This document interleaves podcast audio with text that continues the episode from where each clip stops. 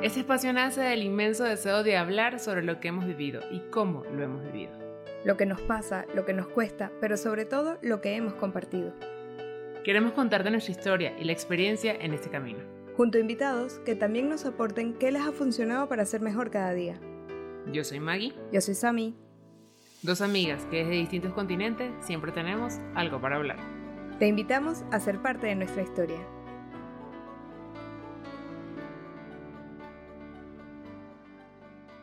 Hola Sami. Hola Maggie, ¿qué tal? ¡Qué emoción! Estamos de vuelta. Finalmente, después de unos meses de vacaciones. Ya creo que después tenemos que contar lo que significa empezar un proyecto, arrancarlo y luego viene como, como ese bajón de, de tantas cosas que pasan que tú dices, ¿y ahora qué, qué hacemos? ¿A qué le damos prioridad? La constancia. Exactamente. Se fue quedando, se fue quedando, pero creo que, que cuando algo no es nuestro, sino que tiene algo para trascender, definitivamente nos sigue tocando la puerta y nos dice, o continúan o continúan. Sí. Y bueno, primero que nada le queremos dar gracias a todas las personas que nos preguntaron que cuándo íbamos a grabar la segunda temporada, porque bueno, eso dentro de todo pues nos alegra muchísimo y, y significa pues que gustó la primera, así que algo hizo Dios a través de, de todos los episodios de la primera temporada. Y, y bueno, pues a, a por ello, como dijeran aquí en España. ¡Qué emoción! Yo quiero presentar a nuestro invitado con el que decidimos empezar esta nueva temporada y es el padre Javier Delgado, un sacerdote que tuve la gracia de conocer en Roma en el curso de Teología del Cuerpo que mencionamos en el episodio número 9 con Lorea Bringas y, y bueno, pues que es de esos grandes regalos que obtuve en ese viaje fue pues la amistad de, de todas las personas que compartieron conmigo esa gran experiencia y pues de ahí surgió la idea de invitarlo para que nos ayude a, a poner un poco en contexto lo que va a ser esta temporada y, y, pues que comenzamos desde, desde el principio. Así como hablamos de la identidad en, el primer, en la primera temporada, pues esta segunda temporada la queremos enfocar un poco en, en la esencia de quiénes somos, de por qué estamos aquí, qué tenemos que dar a los demás, cómo recibir también lo que los demás nos dan. Y, y bueno, pues estamos súper contentos de que nos haya acompañado, de que esté aquí con nosotras. Y bienvenido, Padre Javier. Adelante, Padre. Muchas gracias a mí y muchas gracias, Maggie. Pues feliz aquí de participar en, en este podcast, que ya me he escuchado algunas de, de las sesiones de, de, la primera temporada y de verdad que las felicito a las dos eh, por su alegría, por, por esa también capacidad de, de sacarle la sopa a, a quien ponen a, a entrevistarles y eh, pues sí, de verdad gracias por todo el, el, cariño con que, con que hacen este podcast. Gracias. ¿Está listo para sacarle la sopa a usted? Bueno, vamos a ver. Muy bien. A ver, a ver, a ver qué se cocina. Esa es la materia de Maggie. Eso, eso yo se lo dejo a ella. Esa es la parte que a mí me gusta. Pero padre y Sammy, bueno, creo que, que queremos entender nuestra esencia la esencia del hombre, la esencia de la mujer, y, y ahí queríamos empezar. O sea, ¿qué significa eso? ¿Por qué vinimos creados? ¿Por qué nos crearon así? O sea, tantas preguntas que a lo mejor hoy en día mucho bombardeo de información, de criterios, de cada quien dice lo que cree, lo que piensa, lo defiende, pero en una sencillez de decir, o sea, yo soy mujer y esta es mi esencia. Y ahí viene mi pregunta, ¿cuál es mi esencia? ¿Cuál es su esencia como hombre? Porque antes de ser sacerdote es hombre.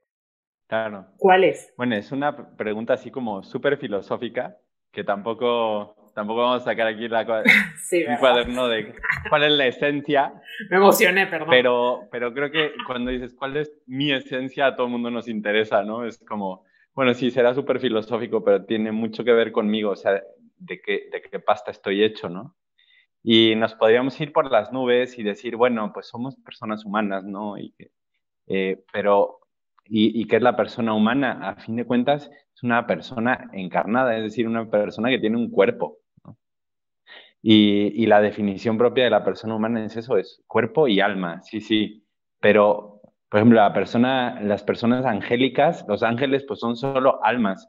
Es decir, no son almas porque no tienen cuerpo, son espíritus puros ¿no? Y que es Dios también, bueno, la esencia de Dios, la esencia de la persona humana, dices, eh, pues es un alma que tiene un cuerpo, ¿no? Y el cuerpo entonces entra en la definición de la persona humana directamente desde un inicio, ¿no? Es decir, pues me defino en cuanto a mi cuerpo y me miro, digo, soy varón, ¿no? Y las miro y digo, pues son mujeres. Entonces, en la definición de la persona entra su corporeidad y directamente, por lo tanto, pues su, ser varón o su ser mujer.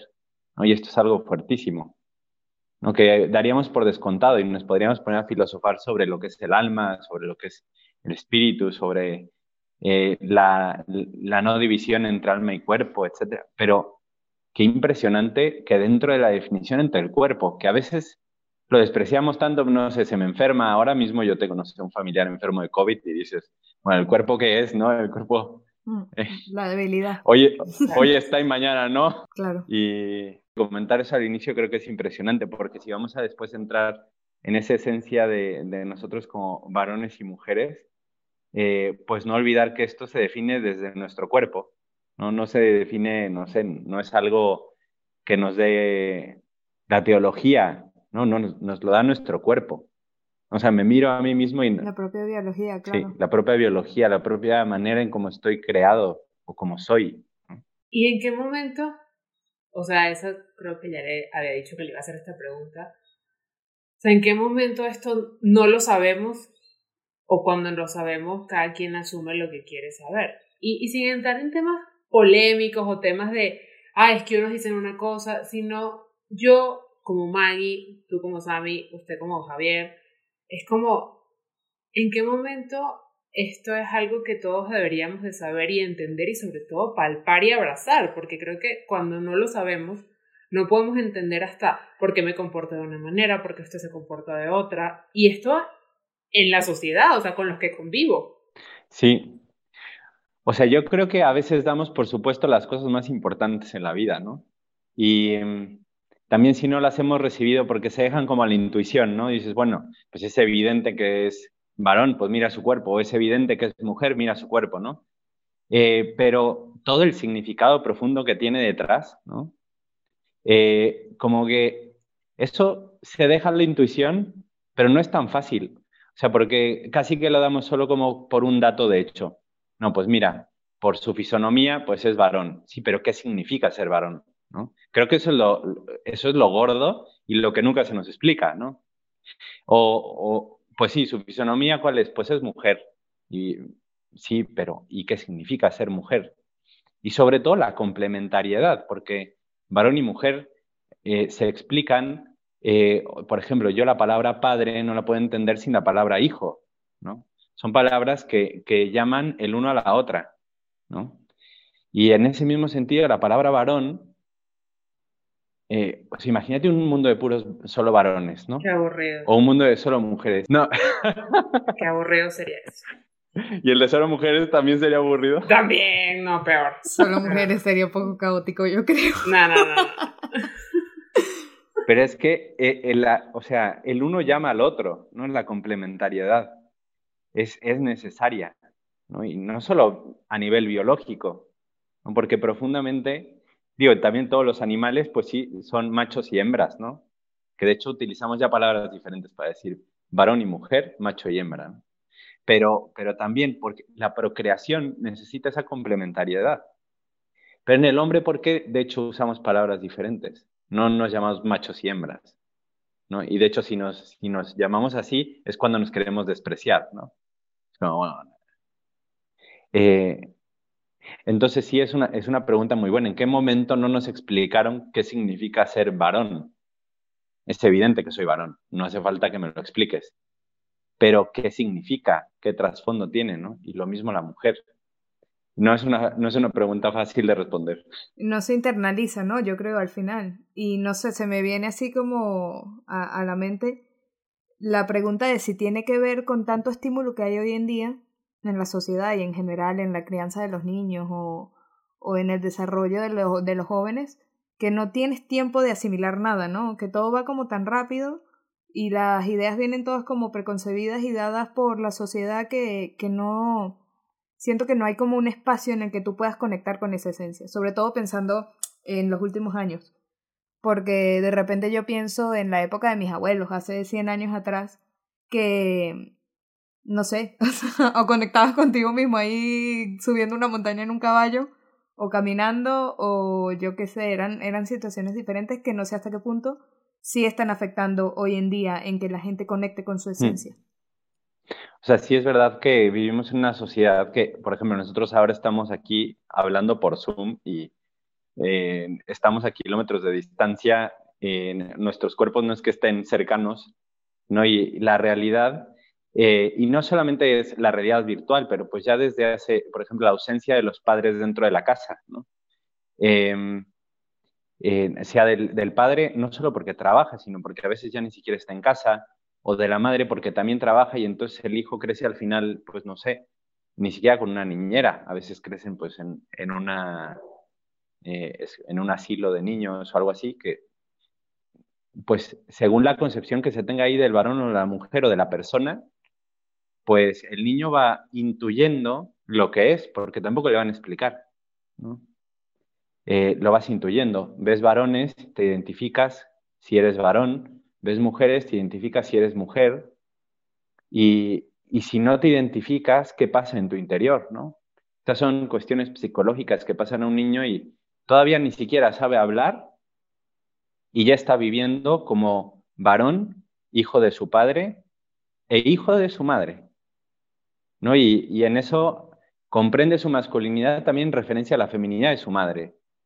¿no? Y esto los psicólogos lo explican perfectamente, pero, eh, o sea, todas las teorías del apego, etcétera, pero en el fondo, en el fondo, creo que eso que se intuye debería ser casi un tratado, ¿no? La persona en cuanto a varón y mujer, ¿no? ¿Qué, es, ¿Qué es lo que está intuyendo ese niño en cuanto a sus, sus funciones en la vida, su misión? Qué, qué impresión. O sea, me impresionó de, decir, son tantas cosas y la vida se nos pasa, ¿verdad?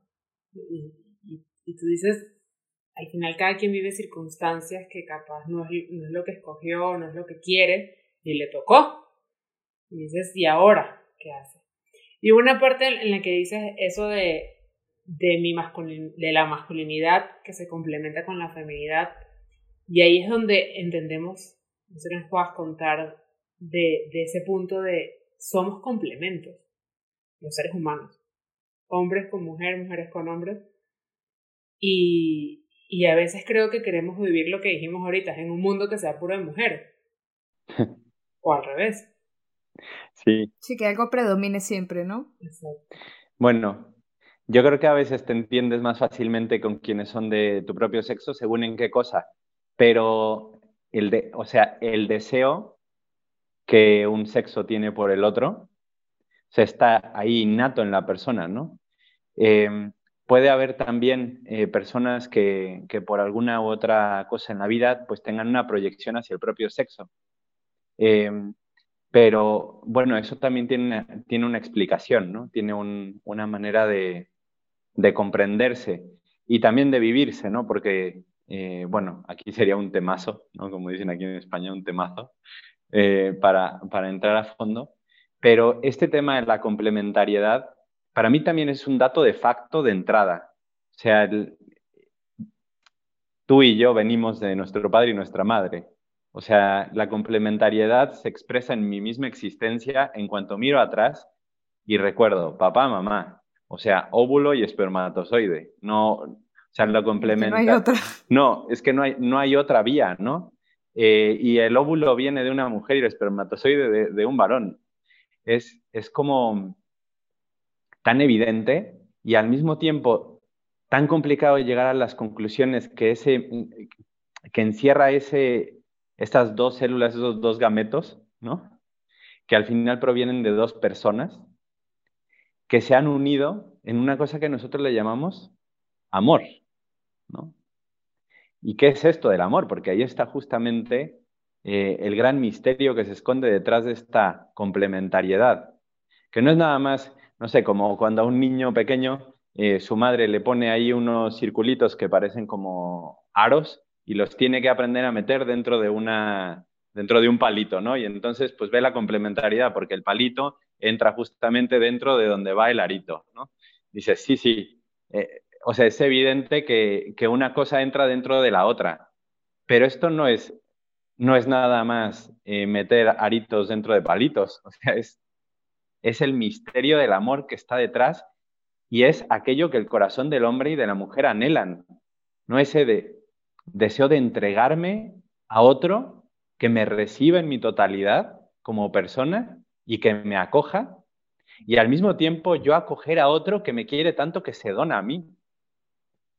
Y eso es lo que nuestro corazón anhela, más allá de los aritos y palitos.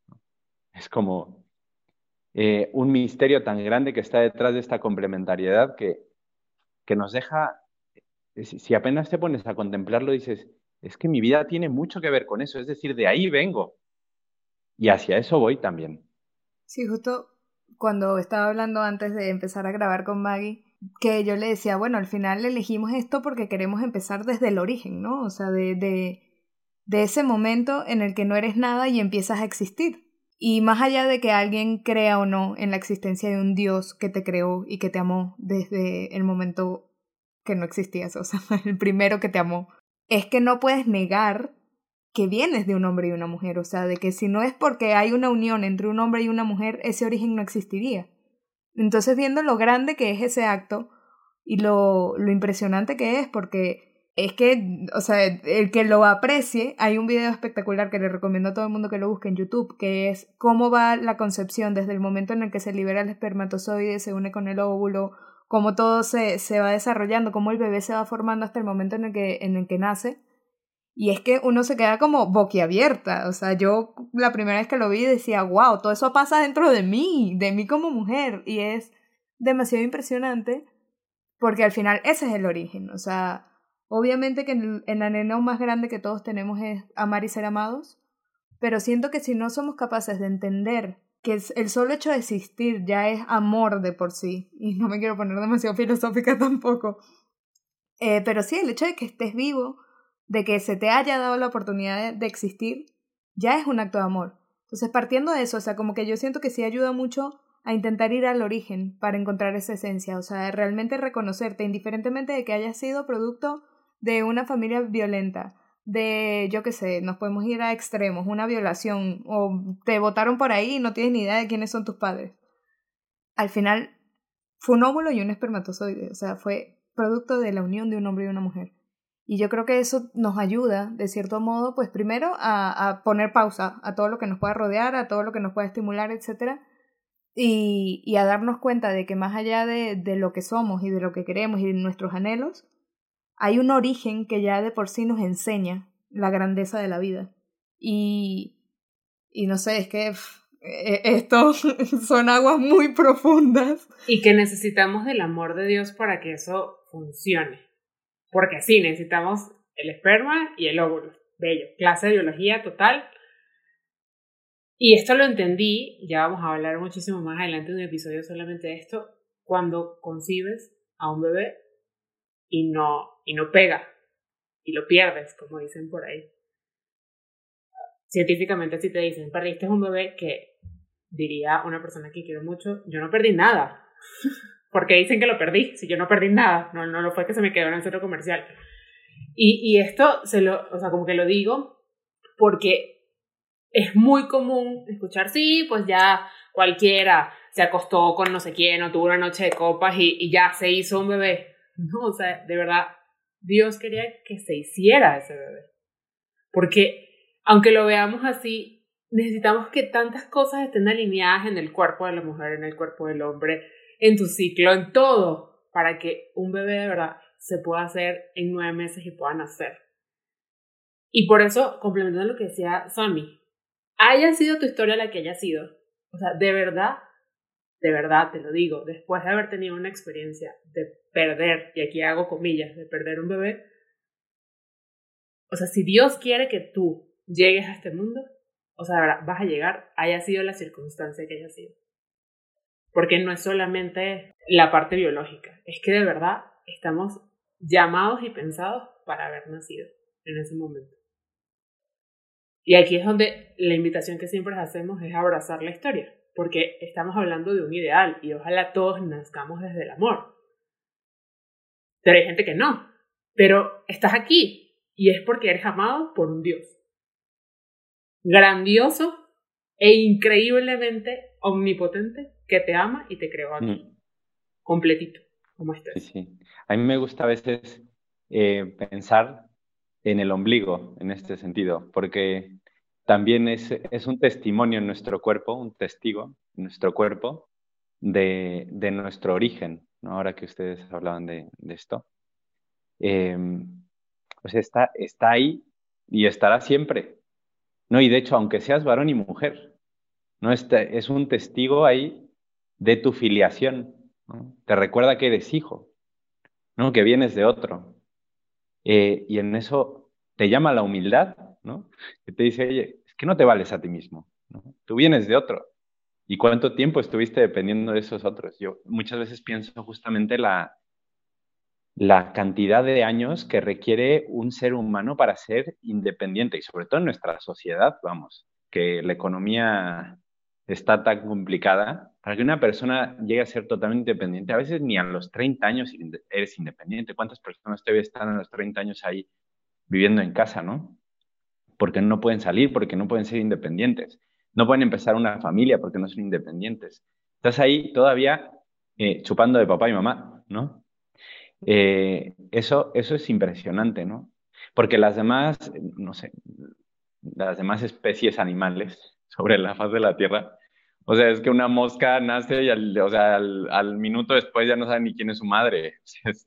no, depende de, no depende de sus padres para, para existir. Y a nosotros, o sea, a punto de palo aprendemos a ser hijos, ¿no? Y cuántas veces en la adolescencia está ese momento de crisis existencial en el que yo ya quiero dejar de ser hijo y empezar a ser independiente, aunque en realidad no eres nadie en la sociedad, porque hasta que no tengas 18 años no puedes tener, vamos, ni una cuenta de banco, ¿no? Entonces, es una cosa que, que es, es potente de reflexionar, decir, ¿cuánto tarda una persona humana realmente en madurar? Porque su origen no es cualquier cosa. Más allá de las complicaciones políticas, económicas, actuales que se puedan vivir, porque no sé, quizás hace unos 100 años una persona de 14 años ya se consideraba un adulto, pero de todos modos son 14 años, ninguna especie animal tarda tanto. Claro, y es que aunque nacieras en una cuna de oro, como dicen, es que no te puedes valer por ti mismo. O sea, la naturaleza no te lo permite tu propia biología no te lo permite, eres un bebé, necesitas que te alimenten, que te cambien. Solo puedes subsistir porque alguien, desde una manera generosa, con cariño o sin cariño, te está permitiendo continuar con tu vida. Y yo creo que al final por eso también está ese gran anhelo a recibir amor, porque lo hemos recibido desde, o sea, si, si estás aquí escuchando este podcast tendrás alguna edad superior a los 12 años, supongo yo, poniendo muy abajo la, la vara de la edad. Y significa que hubo alguien que a ti de bebé te dio de comer, que te cambió, que te llevó a que te pusieran las vacunas, yo qué sé, o no, y subsististe porque tu sistema inmune eh, te lo permitió. Pero, pero que es una reflexión a que obviamente eso al final es un acto de amor, aunque sea simplemente porque dices yo no voy a permitir que esta persona se muera, aunque no haya un amor evidente de por medio. Y me hace pensar mucho en un episodio que grabamos de Amor Recíproco, que hablábamos de que el amor solo puede realmente estar completo cuando se da y se recibe. O sea, que, que la típica frase de amar sin esperar, dar sin esperar nada a cambio, eh, no, no, no es realmente eso amor y no es la concepción que deberíamos tener de darnos, sino también de aprender a recibir. Eh, creo que en eso también nos acompaña muchísimo la biología, para sostener esta hipótesis. y, y yo creo que la vida misma al final, ¿no? Porque aquí en esta conversación que estamos los tres, estamos dando y recibiendo cada uno, porque si yo ahorita pongo, no los escucho cuando están hablando y entro a hablar y opinar y ya, primero no va a haber una conversación, no va a haber realmente algo que sea enriquecedor o que tenga por lo menos una coherencia. Porque no nos podemos aislar, no podemos quedarnos mirando el ombligo, si no es para darnos cuenta de que somos criaturas. Y, y yo creo que ese también es como el llamado de salir al encuentro del otro, de, de que una vez que, que haces esa pausa y te encuentras con tu esencia, que te miras el ombligo, que descubre que eres creado, que dependiste de una madre, de una mujer que te dio la vida, obviamente con ayuda de un hombre, porque no hay otra manera, ya desde ahí, pues toca ahora mirar hacia el frente, mirar al que tengo al frente, al que tengo al lado, a esa amiga, a ese amigo, a ese esposo, novio, lo que sea que tengas, a las personas con las que nos relacionamos, porque si eres ermitaño no estás escuchando este podcast, así, que no, nos podemos referir a que esto es solamente para personas que conviven con alguien en el día a día y no necesariamente tienes que vivir con una persona, puedes vivir solo. Pero no hay eh, actividad en la que estemos realmente solos. Todo es para, para ir, ir al encuentro del otro. Siempre encontramos a otro en el camino, así sea, yo qué sé, en el ascensor, en el supermercado el que te atiende. O sea, siempre, siempre, siempre hay personas con las que nos relacionamos. Y es ahí donde yo creo que está como ese, ese gran llamado a, a aprender de, desde esa esencia a también amar al otro y de lo que somos. O sea, yo como mujer, desde mi feminidad, como yo me aproximo a otras mujeres y a otros hombres.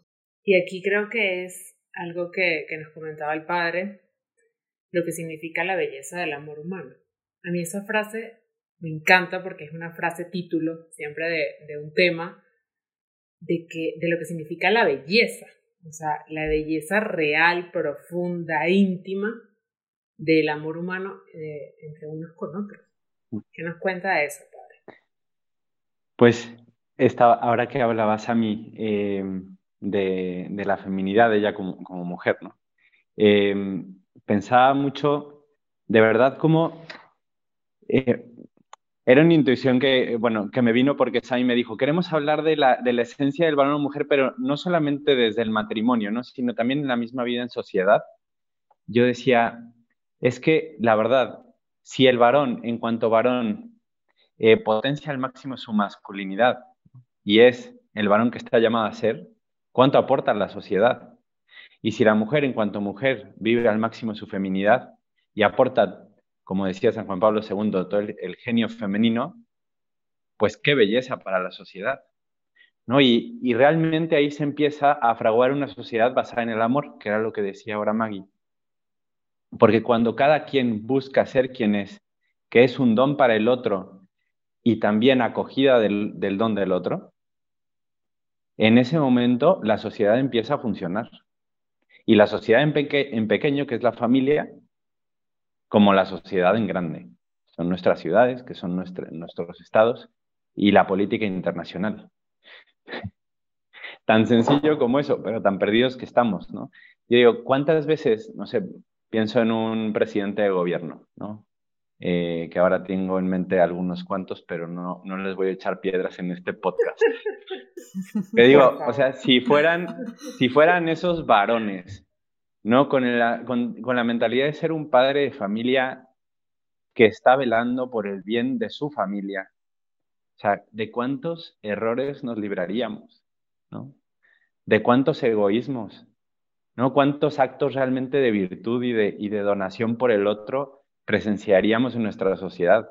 Realmente yo encendería la, televisión no para ver cómo va el COVID, sino para ver a mis héroes, ¿no? que son mis políticos, y para nada, o sea, estamos en el hoyo.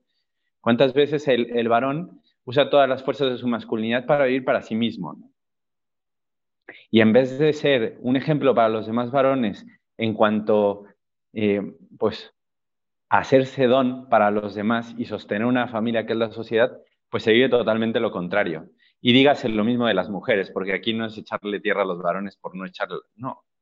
Es, y yo lo, lo pensaba el día de hoy, sobre todo después de la revolución del 68, la revolución feminista, estamos realmente en una sociedad en donde lo que ha triunfado es lo unisex. Y entonces el problema del machismo hoy en día es al mismo tiempo un feminismo a, su, máxima expresión, que, es un egoísmo llevado al límite, ¿no? Y podemos ver el Día de la Mujer que se echa piedras en contra de los hombres y luego pero tampoco es que las mujeres sean un gran ejemplo ¿no? en, en, este sentido. Y aquí yo no, no sé, es que cada uno tiene que ver su corazón como está y si realmente me estoy haciendo don para el otro. No tanto elevar al grado de absoluto la feminidad, ni elevar a grado de absoluto la masculinidad, que es que son complementarios y están hechos para significar el amor. Y en la medida que yo hago absoluto la masculinidad o la feminidad, pues, pues estoy, estoy regando fuera de tiesto. O sea, no le estoy pegando al blanco. Y, en ese sentido, eh, pierdo, pierdo el norte de la vocación al amor que tiene el hombre, que se expresa en mi ser varón, que se entrega, o que se expresa en el ser de la mujer, que también se entrega para, para realizar aquello que está llamado a ser, ¿no? porque estamos aquí en esta vida no para vivir para nosotros mismos, ¿no? como decía Sammy hace rato. O sea, me miro al ombligo no para vivir para mí mismo, sino solamente para entender que vengo de otro y, y tengo que darme yo también a los demás. Y qué impresionante, porque hoy en día vivimos en la normalización. De lo que se me antoje. O sea, lo que sea. Es que hoy justo estuve en una charla y hablaban de normalizar. Y yo decía, pero es que yo no quiero ser normal. Empecemos por ahí. Muy normal no soy. Y tampoco quiero que me metan en una bolsa de normales. O sea, porque yo decía, si normalizamos todo, ¿dónde queda la belleza de lo abstracto, del arte, de las personalidades? No, no, no podemos vivir en un mundo homogéneo. Para mí lo más bello que tiene la vida son los matices de colores, o sea, no sé, yo decía, normal, no, yo no quiero ser normal, no me metan en esa caja, por favor. Porque al final yo creo que como perdemos el norte, porque está muy perdido el norte, y le quitamos la mirada al amor, porque al final me gusta mucho lo que, lo que está diciendo el padre sobre la vocación al amor, porque esa es la vocación única que tenemos todos, y en la que sí nos, nos convergemos como seres humanos, en la vocación del amor, si no tenemos nada que nos motive, si todo es igual, si no hay nada que te haga sentirte apasionado por las cosas que haces, porque todo te lo ponen como en bandeja de plata, porque hoy en día todo viene dado, todo es rápido, todo es instantáneo. Y claro, al final tú dices, muy bien, si te lo quieren vender así, lo quieres comprar, muy bien. Pero yo hoy escuchaba esto y yo decía, pero es que yo no quiero que me metan a mí en una bolsa de normal. Porque no me parece que la sociedad, la vida, la, nosotros como seres humanos seamos seres homogéneos. O sea, busca una foto de toda tu familia y puede que tengas rasgos parecidos a tu mamá o que seas casi la fotocopia, pero no existen fotocopias entre los seres humanos. Entonces, claro, si queremos normalizar, si queremos meter a todo el mundo en el mismo cajón, ¿dónde queda la esencia? ¿También hay una esencia normal? Sí, sí, totalmente.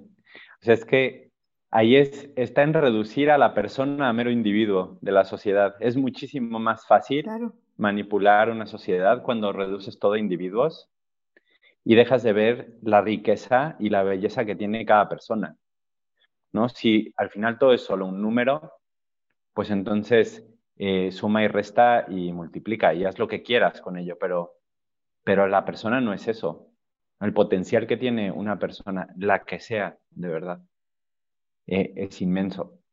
¿no? Hablo con ustedes dos ahora y simplemente estoy flipando. ¿no? A Maggie ni la conocía. Entonces, eh, o sea, es que, es que dices, ¿cuánta riqueza hay en una persona? ¿no? ¿Qué valor tan grande? Y esto va más allá de, no sé, cuánto me puedan pagar por hacer este podcast. Qué bueno. ¡Qué bueno! Es hora de cerrar. no lo había dicho. No habíamos hablado de ese tema, ¿verdad? No leyó las letras chiquitas del contrato. A mí, las letritas. Uy, uy, uy. No, totalmente. Y al final es el valor de personas. Y Maggie y yo no somos muy distintas a nadie. A nadie, porque. ¿Qué? Decidimos sí, empezar un podcast, poner un micrófono en el medio, aprender a duras penas cómo se lograba hacer esto pero, pero es que no hay como capacidades buenas y malas para las personas. O sea, y, y hoy en particular que estaba, eh, la charla era de personas con capacidades diferentes. Y, y me pareció espectacular, o sea, yo decía, por supuesto que todos tenemos capacidades diferentes, por supuesto que todos valemos como personas. Pero ahí era cuando decía, no lo normalicemos, apreciemos la belleza de la creación. O sea, cada quien tiene capacidades diferentes, todo ser humano vale, todo ser humano tiene un valor desde su brillantes, o sea, desde ser mentes brillantes que pueden ser, yo qué sé, unos cracks en números, hasta uno que simplemente con una sonrisa te puede cambiar la vida. O sea, yo creo que no, el problema es también que hay demasiados estereotipos y que los estereotipos están bien, pero depende de cómo los usemos, para qué los usemos y, y cómo los interpretemos. Porque si no es que se nos va de las manos todo. Creo que eso también es cuando descubres tu lugar en el mundo. O sea, cuando descubres tu lugar para trascender y a lo que tú estás llamado como persona. O sea, creo que, que cuando no has recibido esa gracia, no la has buscado, sigues en esto, en ver que normalizas, en ver que a quién le creo, en ver a quién que defiendo, que no defiendo, a quién le tiro piedras. Cuando de verdad esa esencia que la descubres, entiendes que es para trascender. O sea, no te casas por armar una fiesta y ponerte un vestido blanco. Te casas para armar una familia, para formarla, para que el día de mañana, si es una familia con hijos, tú digas, wow, ojalá que esos hijos quiero que cambien el mundo. Y tú los puedes querer y los puedes dar todas las herramientas para que la hagan, pero ahí va a entrar esa libertad de ese otro ser humano y, y sigue, como que continúa. Pero lo haces para trascender. Pero si vives viendo cómo te lleva el viento, ahí es donde entramos en esto de vamos hoy a normalizar lo que primero que se me ocurrió es lo que se me antojó. Y eso va, insisto, y aquí padre, usted que tiene experiencia trabajando con adolescentes.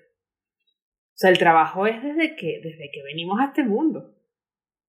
Claro que hay un trabajo por hacer con lo que ya estamos, pero yo insisto que todos estos conocimientos, esto que vamos a hacer, sería más sencillo si de verdad nos proponemos desde el trabajo que venimos a este mundo, que sabemos que no es fácil, que criar un hijo debe ser lo más complicado de este mundo, pero cuando no sé, cuando le transmites esto, por lo mínimo le das herramientas para armar un criterio, que hasta eso nos ha costado hoy en nuestra sociedad. Sí, sí. O sea, una de las cosas que yo percibo como más urgentes son las escuelas de padres, ¿no? Que, que de verdad es que nadie nos lo enseña. A mí cuando me llegan los chicos, también en la adolescencia, me encuentro eh, pues en una gran cantidad, un, un alto porcentaje, pues padres que ya están desanimados, ¿no? porque llevan años tratando de convivir con este adolescente, pero quizás sin saber ni siquiera qué tengo que formar, ¿no? Ni siquiera el adolescente, desde el niño, ¿no? Que es, bueno, pues está ahí en casa y voy, le saludo. O sea, ¿qué hace un padre cuando llega a casa? ¿Qué tiene que hacer con su hijo, no?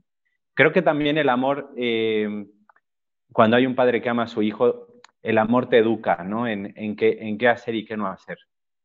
Pero muchas veces las heridas personales, que ahí hablabas tú, María, hace rato de la historia, también me condicionan a mí como padre o como madre para saber eh, cómo, cómo tratar a mi hijo.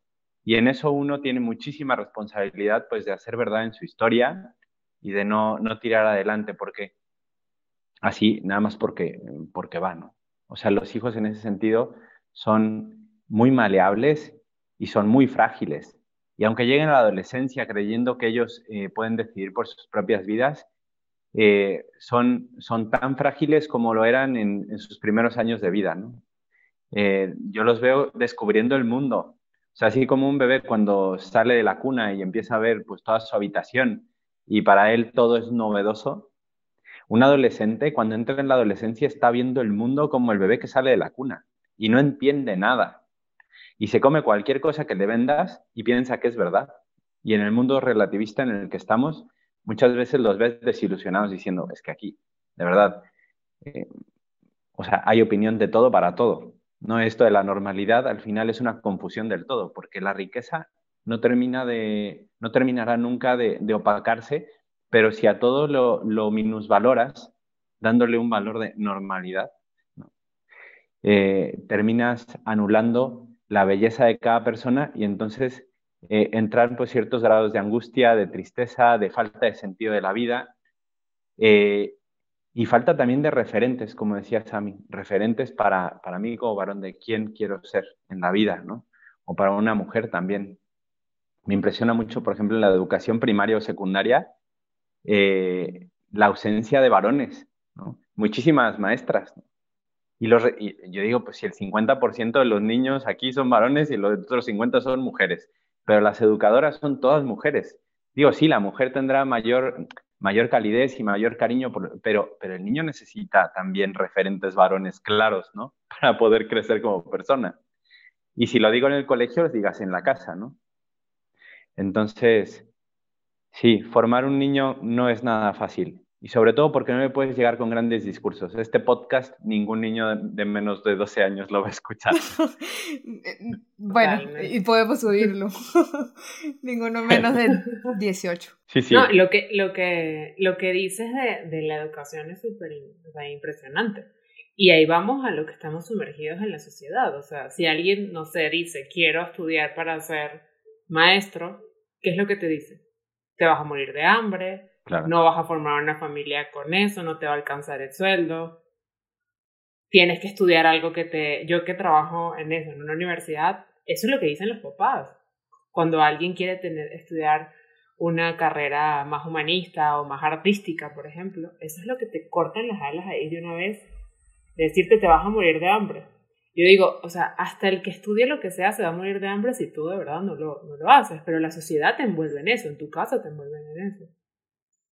Y es, increíble. Y, también después te puedes ir más allá, decir, bueno, ¿cuánto es el sueldo? A ver si de verdad funciona o no funciona. Y también dices, no, pues es verdad. Con esto ni no me compro pero nada. Entonces es una cadenita que, que, que lo se permitió en el transcurso de los años que dices, ¿hasta qué punto vamos a aguantar esto? O hasta qué punto va a llegar un momento en que a las mujeres también le, vas a, le van a decir, no estudies educación porque te vas a morir de hambre, que ya hay gente que se lo dice. Entonces nos quedaremos todos sin, sin maestro, porque no, no, no, todos nos vamos a morir de hambre. Entonces, así todas las preguntas y las dudas de decir, o sea, ¿quiénes forman hoy en día a, a los demás, a los niños? Y el reto grandísimo que tienen los educadores de no ser solamente especialistas en su materia. Yo lo veo en la secundaria, en el bachillerato, porque al final cuando te pones delante de un adolescente, al adolescente le interesa el sentido de su vida. Si bien el profesor de biología, de matemáticas, de historia, te prometo que quizás no siente el mismo interés por ninguna de esas materias, ni gradualmente, ¿no? y entonces al profesor de historia, si le interesa un pimiento la historia, le va a estar atendiendo solamente en tanto en cuanto sea un referente para él en su vida. Y si no, dirá, mira, la historia no me interesa. Y tú eres solo un especialista en historia, pero no eres un educador.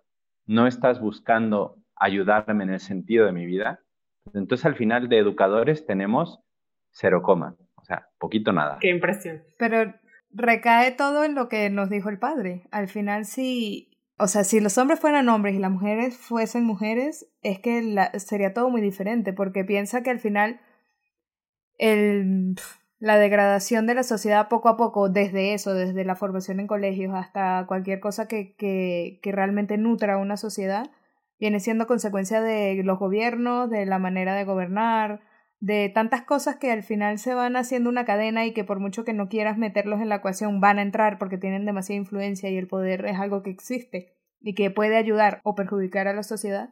Y que lamentándolo mucho estamos en una sociedad donde estamos siendo perjudicados por donde sea, o sea, es de verdad eh, un llamado yo creo a, a, levantar la voz, hacer un podcast, aunque te escuchen tres, cuatro, cinco.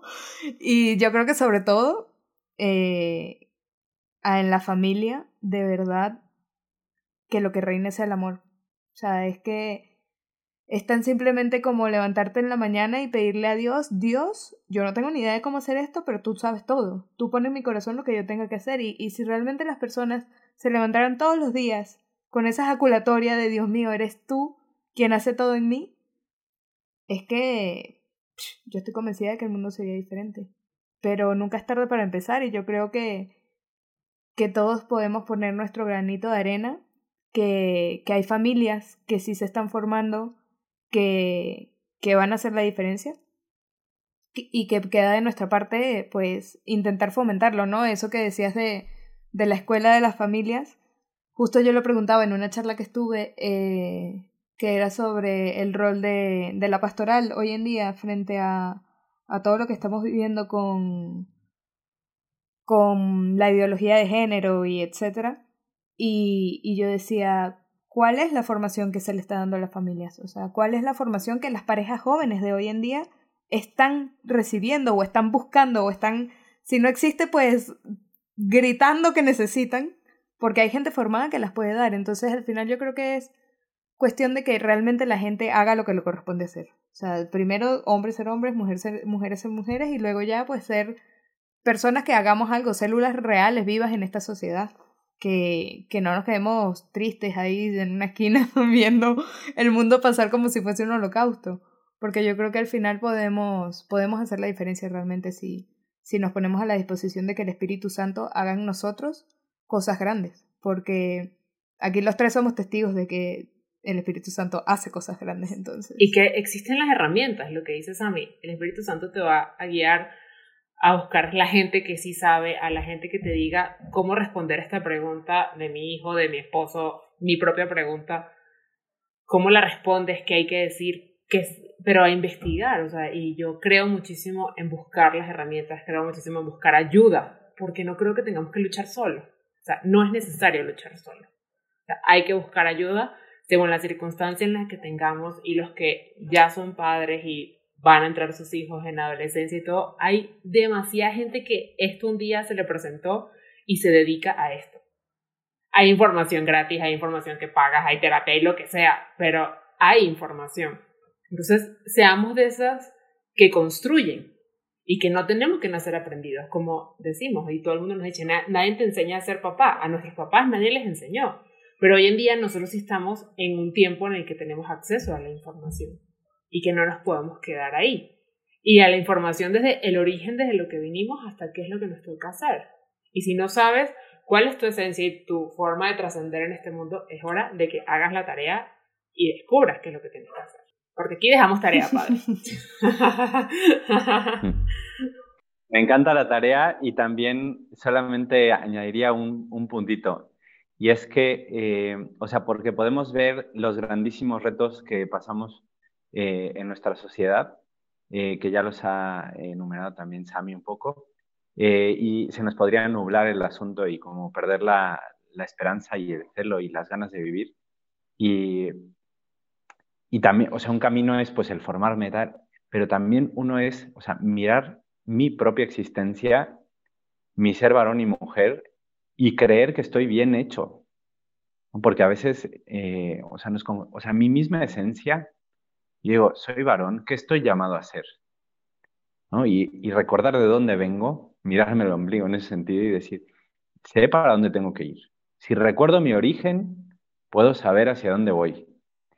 Eh, y, me podrán ayudar mucho los libros, etcétera. Pero, pero saber que eso está, escrito en mi cuerpo, ¿no? Y que, y que, si, y que si soy sincero conmigo mismo y leo mi existencia desde lo que mi cuerpo me revela, como varón o como mujer, puedo saber por dónde caminar ¿no? y, y, comprender el, sentido de mi vida desde el amor, que es la lectura profunda de, mi ser hijo, de mi ser varón y, de mi ser padre eh, o de mi ser madre, si es el caso. Y así convertirse en padres o madres de nuestra sociedad. Que creo que ahí esta sería como de últimas preguntas antes que Sammy nos corte, porque Sammy es la que siempre nos corta. usted como sacerdote, ¿qué le complementa a usted, como todo lo que hemos hablado? Lo hablamos, eso no solamente desde el matrimonio, pero desde la visión de un sacerdote, esa entrega, pero que también recibe. ¿Qué, qué podría compartirnos de eso desde su postura, pues que es un varón, pero que es un santo sacerdote? si Dios quiere, Siempre santo sacerdote. Con sus oraciones. Cuente con Total. me salió, se me salió. pues bueno, a ver, eh, ciertamente, o sea, mi comprensión personal eh, pasa por, por, identificarme conmigo mismo como varón. Y, como sacerdote, eh, no sé, viendo a Jesucristo, que también es el, modelo de, mi vida, eh, la gran inspiración para mí, pues es su entrega por, la iglesia, que es su esposa amada, eh, en la cruz. Y para mí es lo que me inspira el día a día, levantarme, ir al cole, estar con los niños, quererles pues como un padre espiritual, este, atender sus necesidades, hacer equipo con los demás, porque el padre espiritual comparte mucho de paternidad y de maternidad con otras personas. No, no, no se puede apropiar de, los hijos espirituales porque son hijos de la iglesia. Y entonces, eh, o sea, ¿qué me complementa? Me complementa este sentido espiritual de que pues los hijos que el Señor me da como sacerdote, hijos espirituales, pues son hijos de la iglesia, son hijos de la redención de Jesucristo, pero que me comprometen en primera persona. Y cuando, eh, digo, a veces uno pasa momentos de mayor sequía también apostólica y, y entiendo que también en casa a veces pues los padres de familia pasan tiempos de sequía y que están duro y dale con el adolescente y no pueden, pues a los sacerdotes también nos pasa. Pero, pero cuando uno ve un poco de luz en el corazón de, una persona y, que la gracia de Dios va creciendo, que la persona va respondiendo a lo que el Señor le pide en su vida, a mí se me llena el corazón y me vale todos los esfuerzos y las entregas cuando veo una persona que encuentra un poco más al Señor y en eso el sentido de su vida. Eh, me, lo vale todo. Em, y sin duda alguna, en nivel, hacia nivel concreto, no solamente la entrega apostólica me complementa, eh, vivo en mi comunidad de sacerdotes, eh, las amistades pues también me, sostienen mucho, como pienso, no en los discípulos de Jesús, pues aunque se llevaran del chongo el uno con el otro, eh, al fin, a fin de cuentas se complementaban también como personas. Y, y, también las amistades en esta vida, ¿no? Yo mantengo amistades pues desde hace muchos años también con, eh, con consagradas, mi misma familia es, es un puntal a ver, aquellas personas a las que amas en la vida, a fin de cuentas, son las que te sostienen también y tú las sostienes a ellas. Entonces, eso, con un corazón grande y abierto a los demás, creo que la vocación a la vida consagrada, en mi caso al sacerdocio, eh, pues es una vocación a, tener un corazón grande, abrir a los demás. Señor sí te invita a renunciar al matrimonio, pero te da en cambio pues muchísimas personas a las que amar con todo tu corazón y entregarte por ellas. ¿no? Eh, siempre siendo Él el centro de, del corazón del consagrado. Es por el, que, por el que estoy aquí grabando también este podcast con muchísimo gusto y, y al que le pido que, que les bendiga. Muchas gracias, Padre. De verdad que yo sí, sí creo que al final todas las vocaciones llenan y por eso son vocaciones y porque Cristo en el centro es el llamado de todos, porque es nuestro gran referente, el amor de los amores, el que, el que nos hizo hasta lo imposible por amor a nosotros. Y lo sigue haciendo, porque creemos en un Cristo que está vivo, que sigue caminando entre nosotros, no, no en el que se quedó eh, hace dos mil años atrás, sino que sigue viviendo y se hace presente y sobre todo nosotros lo descubrimos en este proyecto cuando intentamos sacarlo de, de nuestra boca porque realmente en nuestro corazón siempre estuvo, pero dijimos, mira, vamos a, vamos ignorarlo. Y él dijo, mira, no, no, a mí me haces el favor y me haces mi espacio, el espacio que me corresponde y, y obviamente que al final ese amar mirando la cruz, mirando a Jesús, mirando, bueno, todo el misterio de la Trinidad, sí te va, te va ayudando, te va haciendo conocer un poco más de lo que realmente es el amor y sobre todo porque te, te conecta al origen, te conecta a ese amor primero, porque antes de ser creados somos amados. Yo creo que es el orden correcto de ver la creación. Dios me amó y me creó. Y partiendo de ese, de ese fundamento, creo que la vida de cualquiera da un giro. O sea, si no han sido conscientes de que primero fueron amados y luego creados, los invito entre las tareas de Maggie de leer de toda una enciclopedia y del padre de, de, que me encanta y realmente me impresiona porque obviamente Dios es sabio y no es que ahora que, ahora que tenemos estas posibilidades de, y acceso a la información es cuando la gente va a entender qué es ser hombre y qué es ser mujer, sino que desde tú solo en un desierto lo tienes en ti, o sea, es que tu cuerpo es la mejor, la mejor escuela. Y y luego eso, el, el mirar, mirar a, a través de los ojos de Dios a los que nos rodean y a nosotros mismos, que eso creo que también es algo muy bonito que, que invito a que le piden a Dios, que les permita verse a ustedes mismos a través de los ojos de Él, de ese Creador, porque solo cuando nos vemos a nosotros mismos no desde nuestras heridas y nuestras condiciones, nuestra historia nos pesa mucho a veces, y es solo cuando Él nos permite limpiar un poquito la mirada, porque al final eso es clave de teología del cuerpo y lo que una de las cosas que yo más amé fue la frase de no cambia el cuerpo, cambia la mirada. Eso para mí, explosión total, porque es que no pretendemos que cambien las cosas, o sea, es nuestra mirada la que tiene que cambiar. El purificarnos de cierto modo, pero de adentro hacia afuera, desde, desde la esencia, desde el origen a allá, a lo que salga. Porque al final eh, es de ahí, de, del centro, donde está Dios, de donde podemos sacar todo, todo lo, lo bueno que tiene una persona, el valor que realmente tiene y, y que pueda ser eso que Dios pensó cuando lo creó. Porque cuando Dios nos creó pensaba algo. Luego ya nosotros hicimos lo que nos dio la gana. Pero, pero qué bonito es preguntarle a Él e intentar, dentro de lo posible, pues seguir por, e, por, ese, por ese camino que no es un camino más allá de que la libertad. Porque es lo que realmente te hace libre. Es lo máximo, Por si se habían olvidado todo lo que nos escuchan, es lo máximo. No, no, si se les olvidó, yo se los voy a recordar. sí, yo confirmo. Ahora se queda en silencio, se quiere desconectar. Eso pasa, padre, nos pasa en todos los episodios, pero yo hago que no sea. Es que Maggie... Me encanta poderlo presenciar. Yo pensé que ya había aprendido. Nos deja sin palabras a todos y es como, ya, se dijo lo que tenía que decir y listo. oigan, acabamos este podcast como quien dice, ¿no? Exactamente, así de, ya, terminamos. Porque sí, pero, pero bueno, más de, de, del amor y de la risa, porque, porque sí, aunque familia de pena y todo, siempre hay que decir las bondades de la gente y, y, y, lo que nos enriquece y lo que valoramos de los demás. Eso creo que es lo que nos hace que sigamos complementándonos y conociéndonos cada día más. Eso creo que en cualquier relación siempre va a nutrirse y, y va, va a dar lo mejor cuando abrimos el corazón y cuando creemos en eso y lo decimos y no nos quedamos callados. Así que, Padre, gracias, gracias por aceptar. Muchas gracias. Por estar aquí, por conectarse cuando no nos impiden las distancias, las horas de diferencia, y, pero nos une, creo que una misión y, y sobre todo un amor más grande que, que, el de nosotros, porque nos amó primero. Creo que, que eso jamás lo vamos a dejar de decir porque así lo vivimos.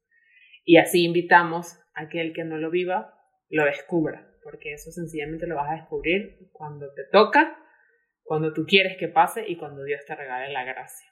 Así que gracias, Padre, nos encomendamos en sus oraciones, igual nosotras, pero sí le agradecemos muchísimo la, la disposición.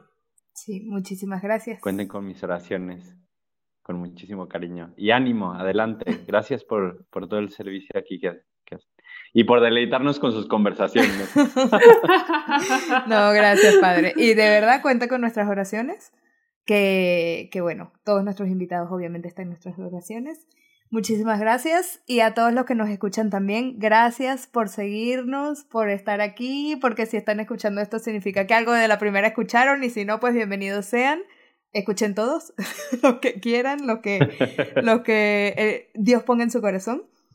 Y bueno, pues un poco de publicidad. Nos pueden seguir en nuestras redes sociales, arroba algo para hablar.